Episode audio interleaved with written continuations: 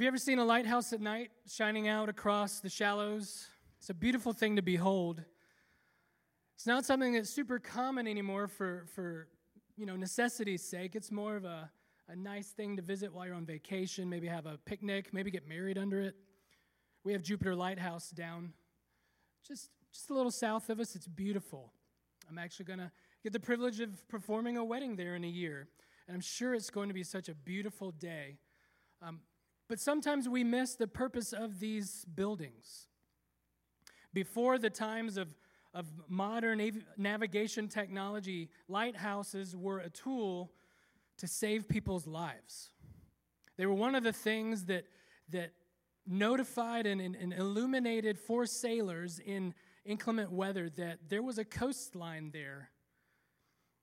Maybe when they couldn't see the stars to navigate, they needed to see the, the piercing light through the fog that, hey, we're closer to shore than we thought. Sometimes it illuminated the, the correct path through an inlet and notified them of, of dangerous reefs right off the shore. So, lighthouses are a beautiful thing, and I think it's a great analogy for the light of Jesus' gospel news. We're going to explore a conversation that Jesus had today with a guy about the light, about the goodness of God. So, this series, we've entitled it Beholding the Light, an invitation to see Christ in dark places. And we're going to explore how Jesus illuminates the various darknesses in, in life with radical and undeserved love. We're going to be kind of, not kind of, we are going to be using uh, four accounts, uh, conversations that Jesus had with real people about their lives. Uh, each account represents a type of person, a type of place we might be living. Today is about good people. Um, we're going to cover how Jesus lights up the darkness for people that may think they're too far gone, maybe, maybe think they're too bad. How Jesus lights up the world for people that question and are skeptical of, of these beautiful truths. Too good to be true, right? And then how Jesus lights up uh, pain and suffering with the, the good news that that's temporary. One day there will be none of that. So, for today, though, we're going to start with this topic of being a good person. And it's going to revolve around a conversation Jesus has with a professional do gooder, a Pharisee named Nicodemus. And we're going to watch as he, as he question, as he, as he proclaims to Jesus who he thinks Jesus is, and then Jesus says, just comes right back with, Well, Nicodemus, yes, but. We're going to watch as slowly and surely Jesus lights up the darkness for Nicodemus and invites him to come into the light. So, our scripture today is from John chapter 3. If you got your Bibles, you want to open them up if you're old school, or turn them on if you're less old school, or look at the screen if you're really, really new. Now, there was a man of the Pharisees named Nicodemus, a ruler of the Jews. This man came to Jesus by night and said to him, Rabbi, we know that you are a teacher come from God. For no one can do these signs that you do unless, he is, is unless God is with him. Jesus answered him, Truly, truly, I say to you, unless you are born again, you cannot see the kingdom of God. Nicodemus said to him, How can a man be born when he is old? Can he enter for a second time into his mother's womb and be born? Jesus answered, Truly, truly, I say to you, unless one is born of water and spirit, he cannot enter the kingdom of God.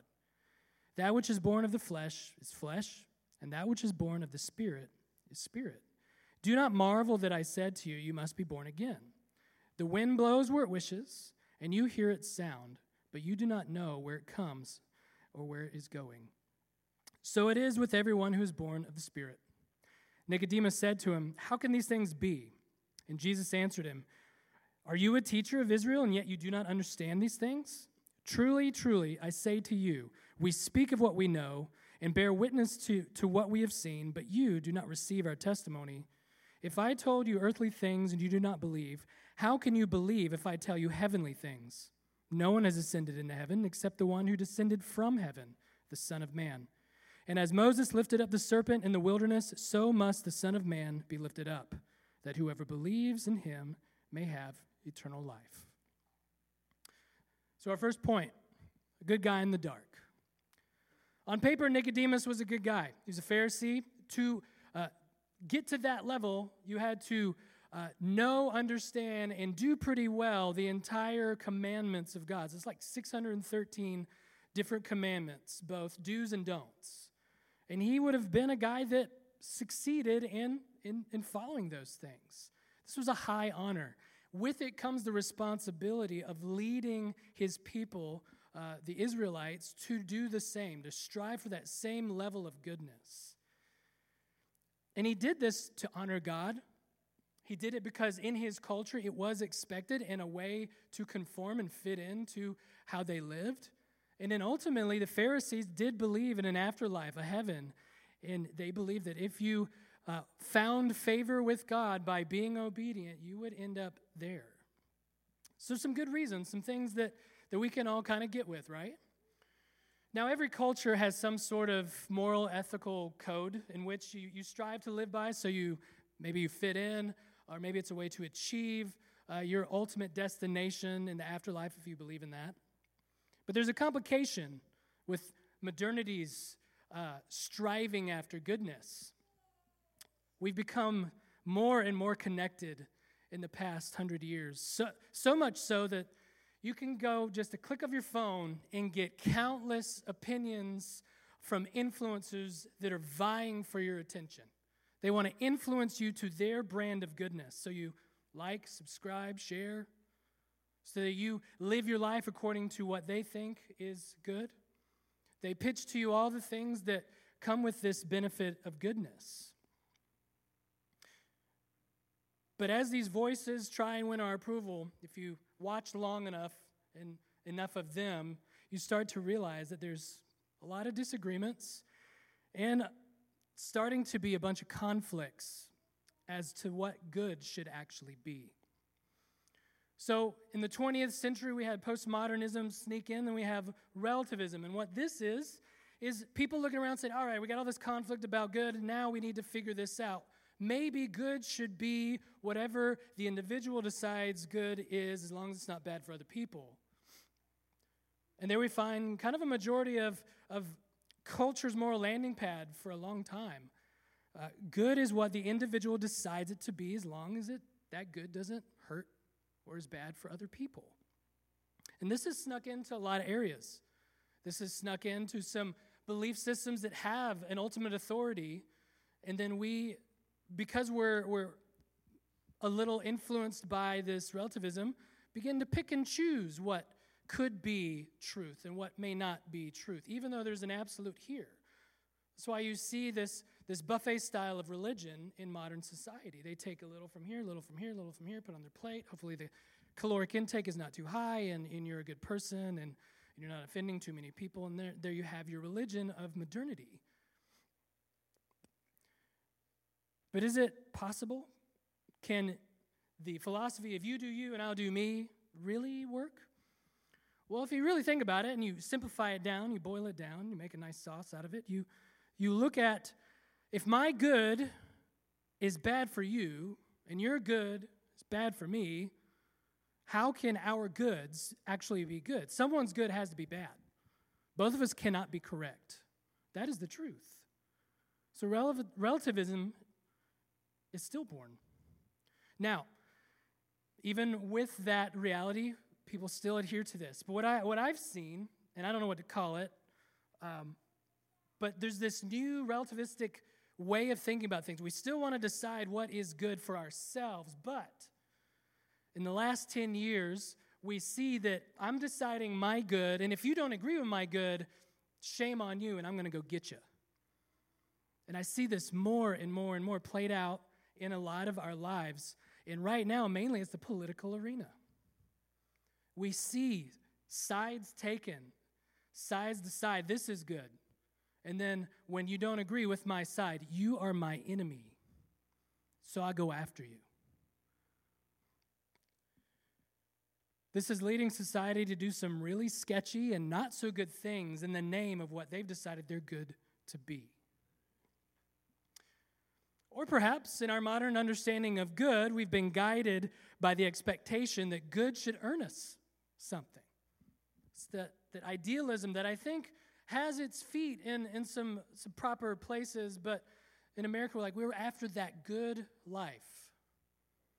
Now, I'm not saying you shouldn't strive for a good life, but what I am saying is sometimes our box for good things and experiences contain happy, exciting, peaceful, luxurious, healthy, comfortable, profitable, safe, easy, those type of things. We're like, oh yeah, that's good.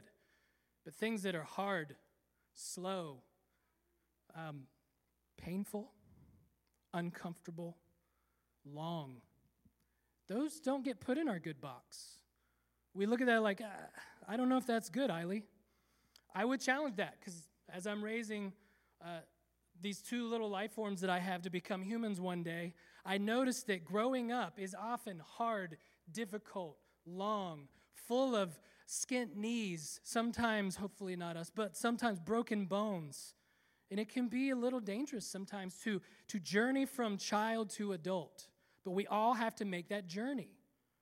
And I'll say in my own 30, almost eight years, the journey from child to where I'm at now wasn't full of the first list only.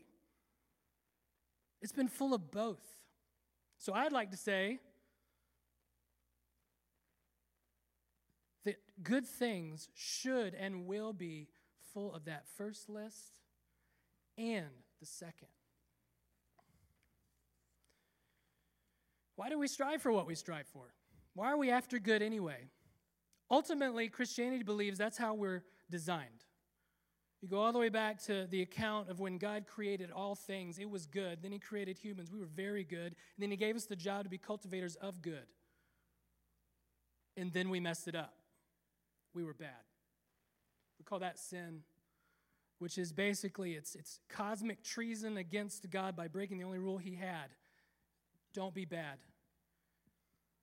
And from there, good was unachievable. From there, we strived after this thought of, I get to decide what's good for me. That's actually probably where relativism was birthed. We just didn't name it. So we, we like strive and strive and strive after this good. But I think there's good reasons we try to be good.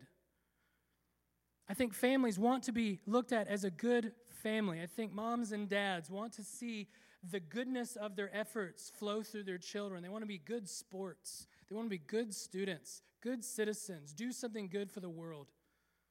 We as adults, we want to be known and thought well of in our workplaces, our neighborhoods, our friendships.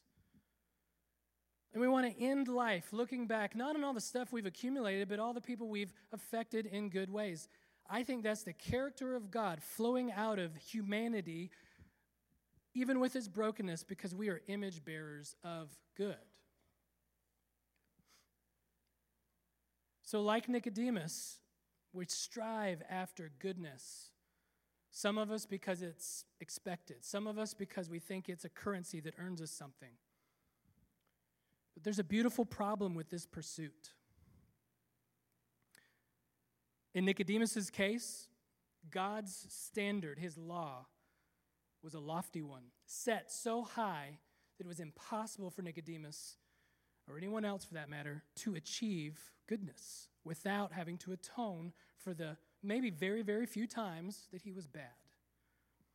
And in modern societies, I think uh, this moving target of what good may be is just as hard to hit as perfection. So, when we truly understand that we are incapable of deep soul level goodness on our own, we do something that's super beautiful.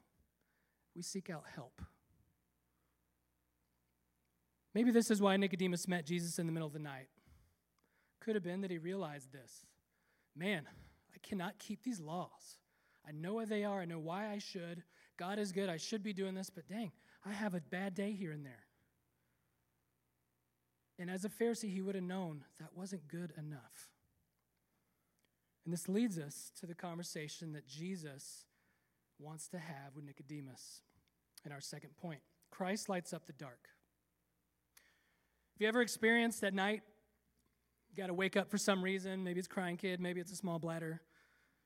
And it's dark, right? But you've been asleep a few hours, so your eyes have fully adjusted to night vision. And it's such a cool feature in humanity, we don't need much light to see at all. Like you mean very little light. That little dim night light in your hallway that during the day you don't even notice because it's so dim, at night lights up like the whole side of your house because your eyes are designed to open up and get whatever little bit of light there is so that you could see in the dark. So cool. But if you've ever experienced the unfortunate um, immediate night light or, or overhead light switch on, like you're in high school, you're not getting up because it's been like 20 minutes since your dad walked in. Hey, you got to go to school. And he walks in after that and he just flips on that light and you're like, Duh. feels like a solar ray has been injected right into your cornea. Yeah, that's not what you want to experience in the morning. You want a gradual, like you, you come out, it's nice, a little bit of light coming through the shade. You crack them a little. You sit with your coffee as you become human. And then eventually you can turn on that overhead light, right? Eventually you can go outside and not be blind because your eyes adjust back down to light.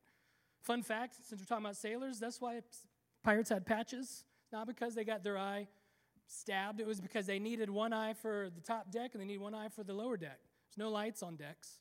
So if they got into a, you know, a skerfuffle down below, they needed to switch that eye patch and they could see in the dark to do their sword stuff. So, fun fact that's free. I'll let you have that one. So, I think Jesus is doing something similar here with his, his, his truth telling to Nicodemus. He's starting with Nicodemus in the pitch black darkness, and then he's giving him just a little turn on the nightlight. And Nicodemus pushes back, but, but, but. And then Jesus is like, no, no, no. And then he turns up the light just a little bit more. And Nicodemus is like, how is that even thing? And then at the end, we'll see him just turn on the overhead lights and Nicodemus, come on in. So as we walk through this combo, keep that in mind. So Nicodemus does something uh, probably pretty common, I would imagine, and, and, something that maybe we should do is he greets Jesus with a statement that seems like it's a, a compliment. He says, Rabbi, we know that you are a teacher who has come from God, for no one could perform the signs you are doing unless God was with them. Like if someone said that to me, I'd be like, thanks, bro. Yeah, I'm doing my job. Jesus isn't doing this, he doesn't respond even. Um, and I was sitting to think about why, because it doesn't say why. I'm like, why, why, wouldn't Jesus respond at least with, okay, like a just, yeah, Nicodemus? And my brain went to the human thing. Was like, well, he knows who he is. He doesn't need Nicodemus to tell him he's the Son of God. He doesn't need a compliment. But I, I, my heart led me to a different place. My heart led me to most likely it's within Jesus' character to care more about God's glory in Nicodemus' life because he loves him than he is to care about his uh, opinions of, of what people think of him. And I think this gets to the heart of why Jesus met Nicodemus in the dark. He loves him, and he wants him to know the truth that God loves him too, enough to draw him out of his darkness and blindness to the pursuit of goodness into the light and the beautiful truth that he can't can't do it without God. So when Jesus re- retorts, he says this. Um, let me find it. Let me say it right. Very truly, I tell you, no one can see the kingdom of God unless they are born again. Now, the first time I read this when I was a teenager, I thought, what? I thought the same thing Nicodemus did. I'm like, that's impossible. That's kind of a dumb thing to say, right? You just read it at face value, face value, and you're like, what the heck is he saying? Being born again, I mean, that would be horrible. Am I right, moms? We don't want that. Like, that's not something we want to even picture.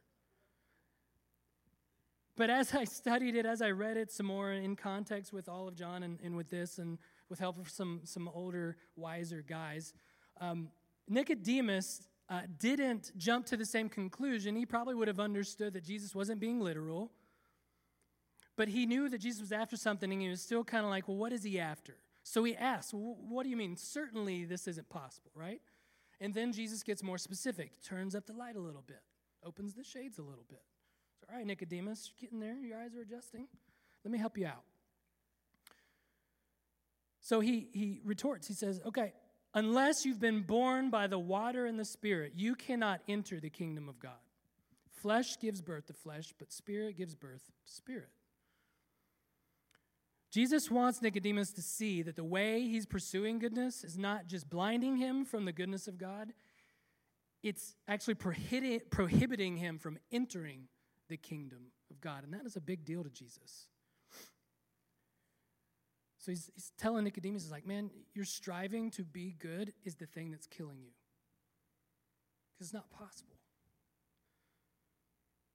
So as Nicodemus adjusts to this truth, we find a very gracious Jesus that, that kind of encourages him a little bit. He's like, all right, it's cool, Nicodemus. Like, the wind will blow where it, where it blows, right? You know the wind, you see it blowing through the trees, you, you feel it. The wind is like the Spirit. You don't know where it's coming from, we don't know where it's going. We don't know who He's calling and who He's working on. But Nicodemus, that's not your job. Your job is not to decide what good is and how to become better. God's already set that out for you. Your job is simply to step into the breeze and enjoy. Nicodemus' reply is less confused now, a little more spicy. He says, Well, how can this be? How can this happen? How is this possible, basically? And Jesus rebukes him, right? You're a teacher of Israel, and yet you do not know these things. Now, that would have cut me to the quick, so I'm assuming it probably did Nicodemus. Like, Jesus, like, Eiley, you study the Bible, it's your job, and you don't know this? Nicodemus would have heard it probably in that light. We, I've told you earthly things and you, you do not believe. How can you believe if I tell you heavenly things? Important to note here how far Nicodemus has retreated from the theology of his previous statement. You know, started his conversation telling Jesus that it was his supernatural works that proved that he was sent by God, and now he's landed in unbelief that it takes a supernatural rebirth to be born again, to be good. So now we're at the, I think, the taproot of Nicodemus's unbelief. Jesus has gotten him down to that part where we really got to do work. And all through these challenges, all through this probably difficult conversation where he, he sees that Nicodemus is noticeably frustrated, this really with it guy who th- came into this combo thinking, yeah, I'm pretty good. I'm going to go and I'm going to meet with Jesus, this, this dude, and we're going to have some combos about, you know, work stuff, and it's going to be great, you know. And now it's hard. But notice what Jesus does He stays there, He corrects, He leads Nicodemus further into the light, patiently turning up the lumens just ever so slightly as He brings more truth. He's doing the difficult work of loving unlovable people into the love of God. This leads us to our last point an invitation to step into the light. Jesus met Nicodemus in the dark. He had to speak truth to him. He, Nicodemus challenged him the whole way. He corrected lovingly Nicodemus with this truth. And now he's inviting him into the light of salvation. So Jesus took his time to explain that you can't be good enough, right? You got to be born again. Children aren't uh, children don't decide to be born. That is something that, that happens elsewhere. They just are. Nicodemus, in the same way, the Spirit goes where it wills, and God rebirths you at His grace and will. So, it's not on you, but you're here. So, here's the truth Nicodemus, you're not capable of being good enough to earn God's love or even enter his kingdom by yourself. The beautiful problem with your goodness is it isn't perfect. And you're killing yourself trying to be perfect. So, what brings God's gracious good and work of rebirth? Jesus uses this, this illustration from the Old Testament that Nicodemus would have been very familiar with. It's, it's probably a little obscure for us. I had to look it up. Um, this story of, a, of Moses holding up a bronze snake in the wilderness soon after the Israelites are, are rescued. So the, the Israelites lived in a, a very wealthy nation, I mean, albeit as slaves and not in a good life situation, but they had food, they had water, they had all that kind of thing. And now they're in the desert, free, but they're having to forage and scavenge and do all that. So they start complaining pretty heavily, heavily enough that God took notice and punished them by sending poisonous snakes into their camp. I know, extreme, right? So they go to Moses to say, We've messed up. We're repenting authentically. And Moses is like, All right, I'll, I'll go to God. Goes to God, and God's like, Yes, I accept the repentance. Here's how it will play out make a bronze snake, put it on a staff, hold it up high enough for everyone to be able to look at it. And those that do in authentic repentance will be saved from the snake bites and the snakes. Nicodemus knew the story. He knew, he's like, okay, yeah, yeah, I get it, I get it, I get it. God is good, we're not, we need him, yeah. And then Jesus is like, but wait, I am like the snake. You see, Nicodemus, no one can be good because no one has been to heaven but the Son of Man. The one who was in heaven descended down to humanity and will reascend up into heaven. That is the only one that can be perfectly good, and that is me. And God is going to lift me up on a stick like this serpent, and all who look on me with repentance and belief will be made good, will be saved from the pursuit of goodness. So Jesus becomes this beautiful illustration of this bronze snake in the wilderness in real time. Back to the Jupiter Lighthouse. By this point in the conversation, Jesus has shown Nicodemus the full brilliance of the truth of his good news. And if you've ever seen the piercing light that comes out of a lighthouse uh, over the water and imagine the fog that it could cut through, it makes sense that Christ is called the light and life of man. So, a lighthouse's job was to shine through so that sailors could see it, and it's the only beacon they had, so they would not be wrecked on these rocks and reefs and make it to the inlet and in their final destination in safety. But on the cross, Jesus became that first ship that sailed through the shallows with no light. And we are the rock. Our sin is that rock and reef that punctured his boat and sunk him to the depths of hell so that he could fight sin, death, and Satan for the keys of the kingdom and he kicked their butts, by the way, resurrected to the throne of heaven so that he could send the Holy Spirit down to make each one of us like little walking lighthouses, sent out everywhere we go into the darkness so that people could know the truth that the pursuit of whatever good you have in your mind is good is not enough. There is a God that wants to make you perfect through his son's sacrifice. And all it takes is looking upon him and acknowledging that truth in repentance. Jesus entered the darkness to call Nicodemus to repent from the pursuit of goodness and to believe that God loves him and wants him enough to pour perfection through the sacrifice of his only son so that he could be a part of God's kingdom. And God offers that same patient, sacrificial love to every single one of us, no matter where our darkness lies. So today, do gooders, striving after whatever it is we think makes us good, understand this. There is but one perfection, and is found in Christ Jesus. And through that perfection given to us by repentance, you will be made so good through the love of God that you will be His forever. No more loving God enough to make it to heaven. God has loved you enough to give you Himself, which is like heaven. Let's pray. God, we thank you for this time to come to you and acknowledge the beauty that is your sacrifice. You're perfectly, with, perfectly within your right in the garden when our first ancestors defied you to start over. Go back to the drawing board. But you didn't. You saw it coming, you knew what was up. You decided before you even created that when this happened, you would be ready with a plan, and that plan was Christ. Help us to see that. Help us to understand that if we pursue Christ, He will make us the goodness that we're trying to be. And He will give us the power to lead other, others to that place.